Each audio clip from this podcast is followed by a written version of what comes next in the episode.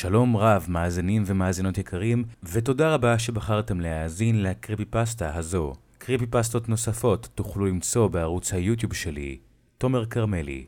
האזנה נעימה. הייתי בחדר הארור הזה במשך ימים, וחיכיתי שאימא שלי תגיד לי לצאת. תודה לאל שהיא שכחה לקחת את המחשב הנייד שלי, אחרת הייתי משתגע לגמרי.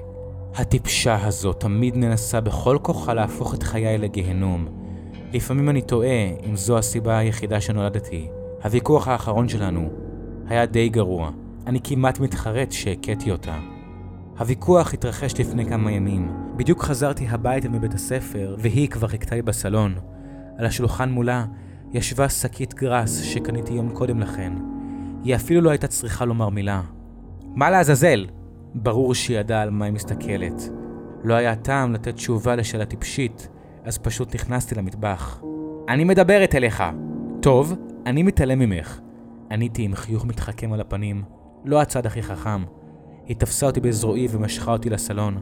המבט על פניה למעשה כמעט תמיד הפחיד אותי. כמעט. זה קשקוש. נמאס לי שאתה מסתובב כאילו אני חייבת לך משהו. קודם אתה מתחיל להסתבך ולא להקשיב למורים, ועכשיו אתה משתמש בדברים כאלה. בלה בלה בלה בלה בלה. אתם מבינים את התמונה. ישבתי שם במשך מה שהרגיש כמו שעות והקשבתי לנאום שלה. ואז, הקול הזה בראש שלי התחיל להסיח את דעתי מדבריה.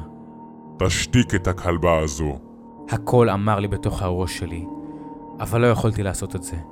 זו הייתה אימא שלי, וידעתי שזה לא יהיה אותו דבר כמו להילחם עם איזה ילד פנקיסט בבית הספר. לפעמים הייתי מאבד שליטה, אבל לעולם לא הייתי עושה את זה לאימא שלי. אתה בכלל מקשיב לי? היא שאלה. הנהנתי אליה והבטתי בה בהבעת חרטה מזויפת.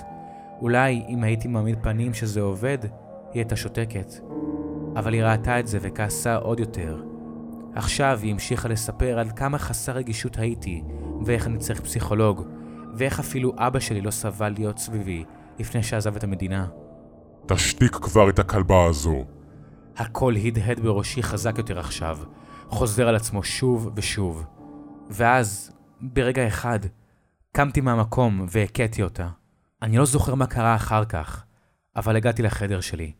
שמעתי אותה צועקת עליי דרך הדלת לא לצאת מהחדר, עד שהיא אומרת שאני יכול. זה לא היה הזמן לא לציית לה. התקשיתי להאמין שהיא לא הזמינה לי משטרה או משהו כזה. ישבתי בחדר כל היום. רעב התחיל למלא אותי, אבל כשצעקתי לה אם אני אוכל לצאת, היא לא ענתה. ברור שהיא התעלמה ממני, אז פשוט החלטתי להתגנב מהחלון שלי, ולקפוץ במהירות אל המקדונלדס בהמשך הרחוב. חמישה ימים עברו, ואני עדיין בחדר הזה.